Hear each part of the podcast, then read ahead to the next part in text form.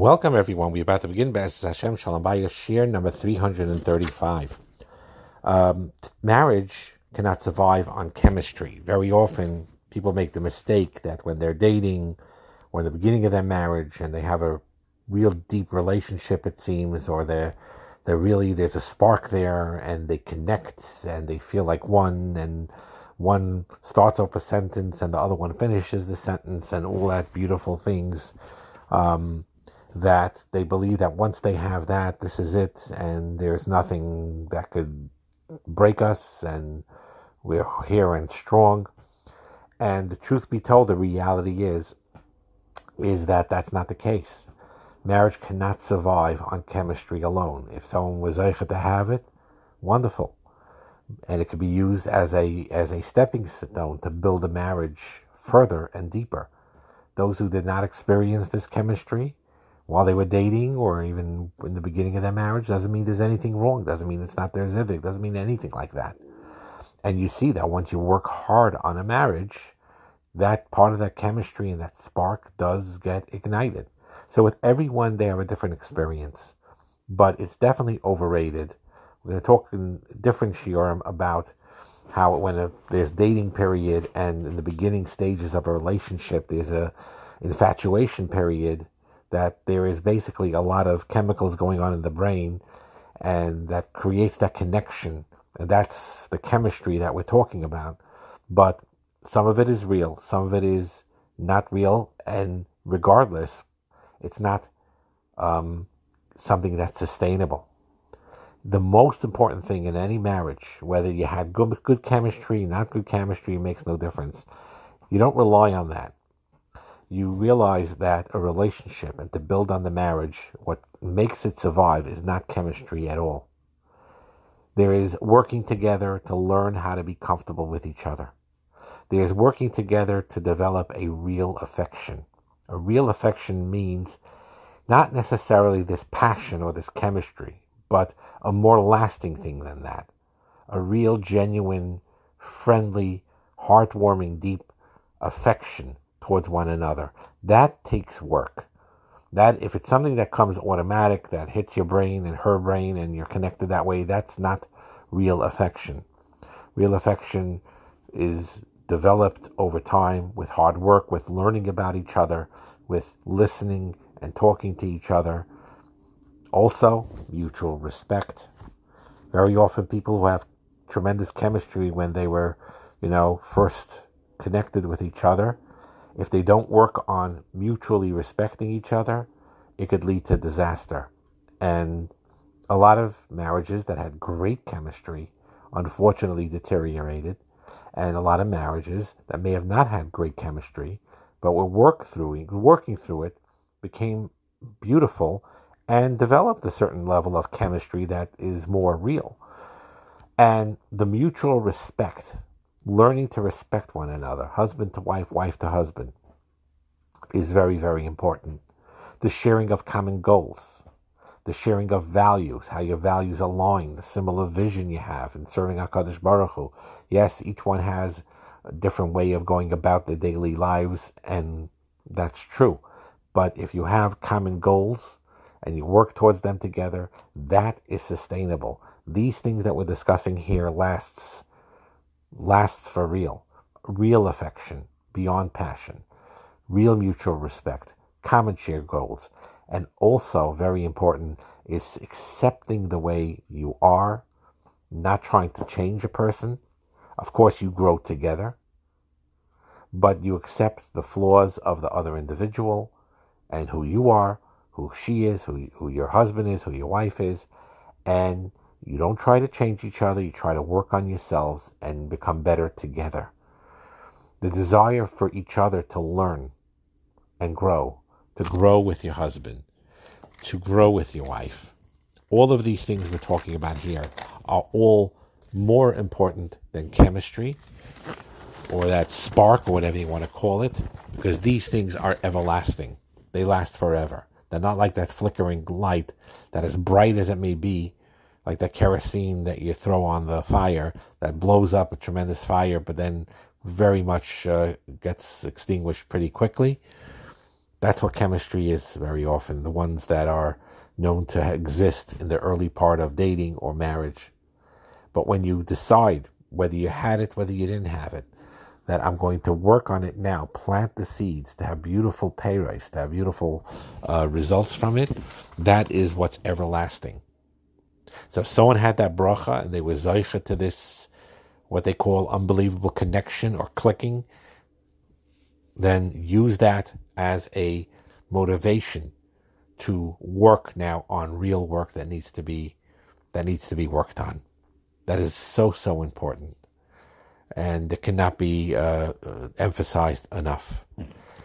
To be generous with your time, to spend time with one another, to have real, like we said, affection.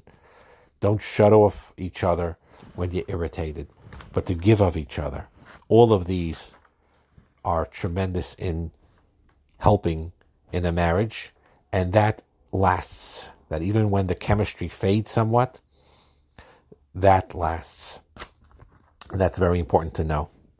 On the other side of it is, is for those who did not experience that chemistry or they feel it was lost, or in general in marriage when things get rough, that's not a simon that it's not a good marriage, chas v'shalom. It's not a simon that it's not yezivik. It's so often, this is one of the greatest errors people make. When, when Hashem puts tests in a marriage and there are bumps in the road and things get difficult for a time, and they come to these wrong conclusions. Oh, this means that it's not meant to be. This means that the you know uh, we made a mistake or whatever it is. False. What it is a simon on is Hashem is saying to you here, this is an opportunity. Life has bumps. Life has nisyanis. And just like life overall in any individual life has nisyanis, in the marriage together, a husband and wife, they will have tests. That does not mean it's not a good marriage or is not a potentially good marriage. Does not mean it's not yezivig. You never give up on and, and don't give into that notion no matter what. It is very important to be strong when these situations come up, to hang in there, to work on each, to work with each other. You're both good people. You can talk to a Rav if you need help. You talk to a therapist if you need help. But you continue to work with each other and you daven, and you do your hishtadlus, and the self work that each one does for, in a real, real way does wonders in transforming a marriage. Whether it had chemistry, whether it didn't have chemistry, makes no difference. So again, remember this that if and don't look be jealous on looking at other marriages or other people. First of all, in public, very often what you see is not necessarily what really is. And even if you seem to see that it is real, first of all, be happy for them and not be so insecure about your own abilities and your own kishroinais or in your own marriage. You focus on yourself and you focus on your marriage and you don't look at anyone else and you say to yourself, Hashem placed me here and I'm going to build over here. I'm going to build where I am. Like it's brought down, a famous word from the Chafetz Chaim, Ratshal na'alecha ma'al raglecha. Take, he told him to take his shoes, because where you are, admas kodeshi. Where you are is a holy ground. It's a Mussar Haskel that wherever you are, you can make Admas Kodesh. And you could, in your own home, in your own marriage, you could be Admas Kodesh. Another thing to remember when there are bumps in the road in the marriage. Another thing that the Chafetz Chaim says in Parsha Shemais, in Shmiras Halashon Chelik Sheni Perek Yud Gimel, talks about Parsha Shemais when um, Hashem told Moshe, put your hand in his, he put his hand in his pocket or in his chayk, and what came out, it was tsaras. He was full of leprosy, his hand. And then Hashem told him, Hoshev yatchel chikecha, put it back in your, your pocket. And then he took it out, and it was clear. It returned to its normal state. So the Chafetz Chaim says here a tremendous yisoid. It's a one-liner in Shmiras Haloshin at the end of Parak Yud Gimel of Chelik Sheni. He says there, Laharoisai, this comes to teach you. It was not the pocket or the chek that caused that tsaras. The proof of that is is that When he put it back in again, it healed. It is the sin that created the tsaras.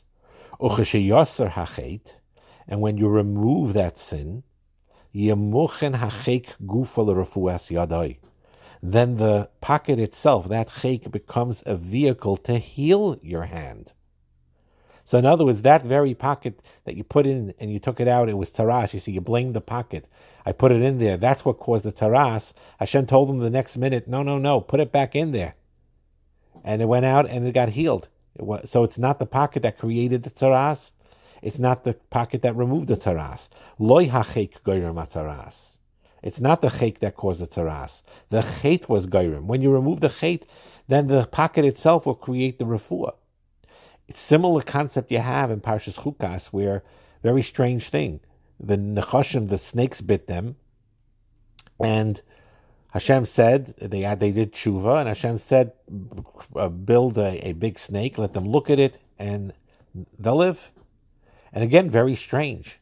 You would think Hashem would say, put up a sign, Shivisi Hashem Lenegdi Summit.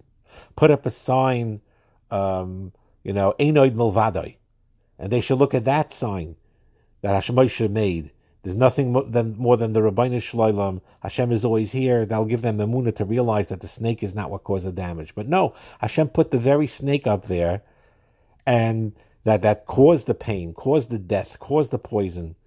And Hashem says, now you look at that snake and you will live. What is Hashem trying to tell them? Same concept. That don't think that is the snake that caused the problem. It was the lashon hara that you spoke against me and against Moshe Rabbeinu. That's what caused the issue. The snake was just, just a shliach.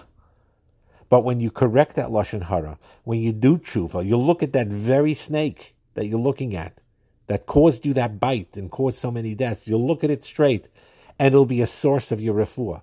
Because the truth is, is the refuah is coming from me. I use the snake as a shliach, just like I use the snake as a shliach to kill. I could use the snake as a shliach to heal. That's not what it's about. It's about me. The same thing applies in marriages. Very often, there is blame. My wife is the cause of all my agmas nefesh in my life. My husband is the cause of the agmas nefesh in my life. And you point out that's the problem. That's the problem. In reality, what Hashem is saying over here is, Shaloi, it's not your spouse that causes the pain in your life. It's the chait, it's the self correction that's needed, the tefillahs that are needed, the self work that's needed, the self, you know, um, um, introspection. What does Hashem want from me here? What do I need to correct? What is Hashem trying to tell me? He's trying to tell me I need to fix something. And you work on it, and you daven for it, and you grow. And then when you do that, and Hashem sees that you mean business, and you're working on it, then that very spouse, that very husband and wife that you thought was the source of your pain, will transform and become the source of your greatest nachas in your life. The Netziv talks about it also. Ezer Kenegdai. Very often the Ezer, the help, comes from a little bit of the Kenegdai of the shlemus of the opposite personalities to trying to, to learn, to integrate, and that's what Hashem's trying to teach you. Hashem is a Taiva Meitiv. He wants what's best for you. And Hashem wants you to enjoy your marriage and to use it as the biggest matana that He gives you. And sometimes there are bumps in the road. Sometimes there's chemistry in the beginning, and that could be a very big nisayan too. Because if someone had good chemistry and they clicked very well, and they and seems things to be running beautifully, the big nisayan is is that if you rely on that, then you come to a point where you're not going to work on yourself or work on your relationship with your wife and with your husband. And ultimately, through life, things will, bumps will happen and they won't have what to stand on. The chemistry goes away. And now what do we have? We didn't work on it. We didn't create the foundation. We didn't create that bond. So it falls apart. The good news is, is even if that happened, you don't give up and you create that foundation now. And for those that have some type of a chalisha sadas because they didn't feel they knew it was Bashert, nice person, but they didn't feel that real deep connection. Not to have chalisha sadas from that, not to feel bad about it. Adarabba, what Hashem is telling you is, you feel it now, you don't feel it now. What you do is, is you do, you keep my mitzvahs, you act like me. Mahu rachum afatachanon. I'm compassionate, you be compassionate. I I am uh, try to be compassionate towards my wife, Knesset Yisrael. You husband be compassionate towards your wife, and the wife be compassionate to your husband. And you do that, I'll put bracha in your home. You don't worry about the chemistry that was there or not there. I'm going to give you real chemistry, a real chemistry that comes from a kiyum, from an everlasting love, something that lasts, that no matter what bumps there are in the road, it'll stay, it'll be sustained, it'll be forever. And that is the Mussar Haskel to learn from the sheer and the things that were brought about here is that chemistry cannot sustain a marriage. If someone never had it, doesn't mean a marriage is something off. Chas v'shalom. Everyone has that yichaylis to work on what they need to work on. And when there are bumps in the road, not to blame your spouse, not to blame yourself, frankly, either, other than for the purpose of saying, What can I learn from this experience? What is Hashem trying to tell me? And you daven for it. Hashem, please help me learn the lessons I need to learn. And then you work through it, and then you see, mamish, that this thing. If you have resentment now and you think this is such a major problem, you'll see it'll transform. That'll be the biggest bracha in your life. So many things in life, when you look back, you thought originally, I thought in the beginning this was a big problem. I thought in the beginning this is one of the worst things that could happen to me. I thought in the beginning that when this happened, that Hashem was trying to punish me. In reality, you see it's reverse over time, you see that that very thing that caused Agmas Nefesh Lekatchila became the biggest bracha in the world. Similar to the bitter waters that actually became sweet. Similar to that, the Mishkan, according to most Mefarshim, and the Hashras Ashchena there came dafka because of the tshuva that happened after the negativity of the Cheta Egel.